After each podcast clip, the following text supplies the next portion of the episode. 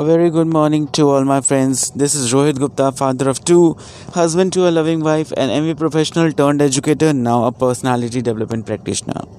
Today in this podcast, I will be sharing about something what we call at phone etiquettes. We call as them phone etiquettes. Now, what are phone etiquettes? We usually don't know how to talk, how to speak individuals, how to speak anyone on phone okay. So in the world of fast communication be it be uh, internet cell phone or messaging maintaining certain etiquettes is very much important. Phone etiquette not only involves certain do's and don'ts that must be adhered to while talking to someone especially in the corporate or business arena.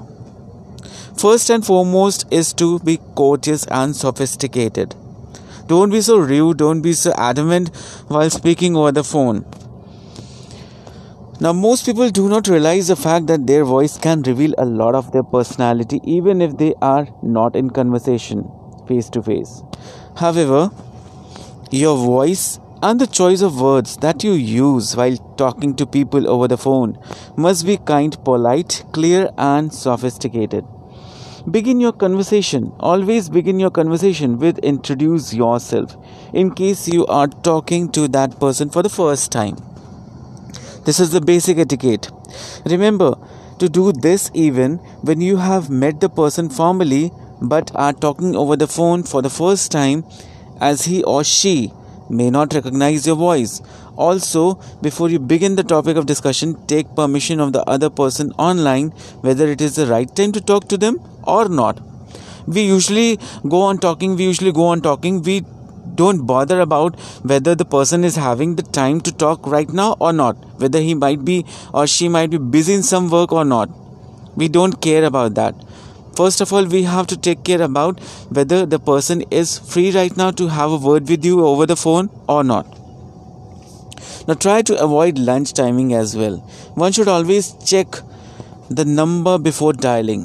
Be certain of the number you are dialing to avoid disturbing somebody else unnecessarily.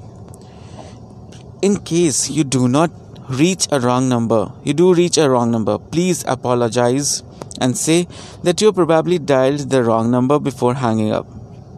It must be very good to say on your part that you apologize for the same for disturbing the other person. While you are on the phone, keep the subject matter short and concise, especially if it is a business related call. Generally, people like to keep it short over the phone, hence, be sure that you are able to explain the subject matter or convey the message shortly. So, always be brief and concise if you are having a conversation over the phone. Because in detail you will not be able to uh, explain the person properly. In case you are not you are using a cell phone and are and at a public place keep your volume low but make sure that you do not make it very low such that the other person cannot hear you. So friends these were certain phone etiquettes while we are speaking to anybody over the phone call. Okay. So if you like the podcast do listen to my podcast and share with your friends for more content on personality development, visit to my YouTube channel Roohankit. It's R O H N K I T. This is Rohit Gupta, father of two, husband to a loving wife, an MBA professional turned educator, now personality development practitioner. Thank you.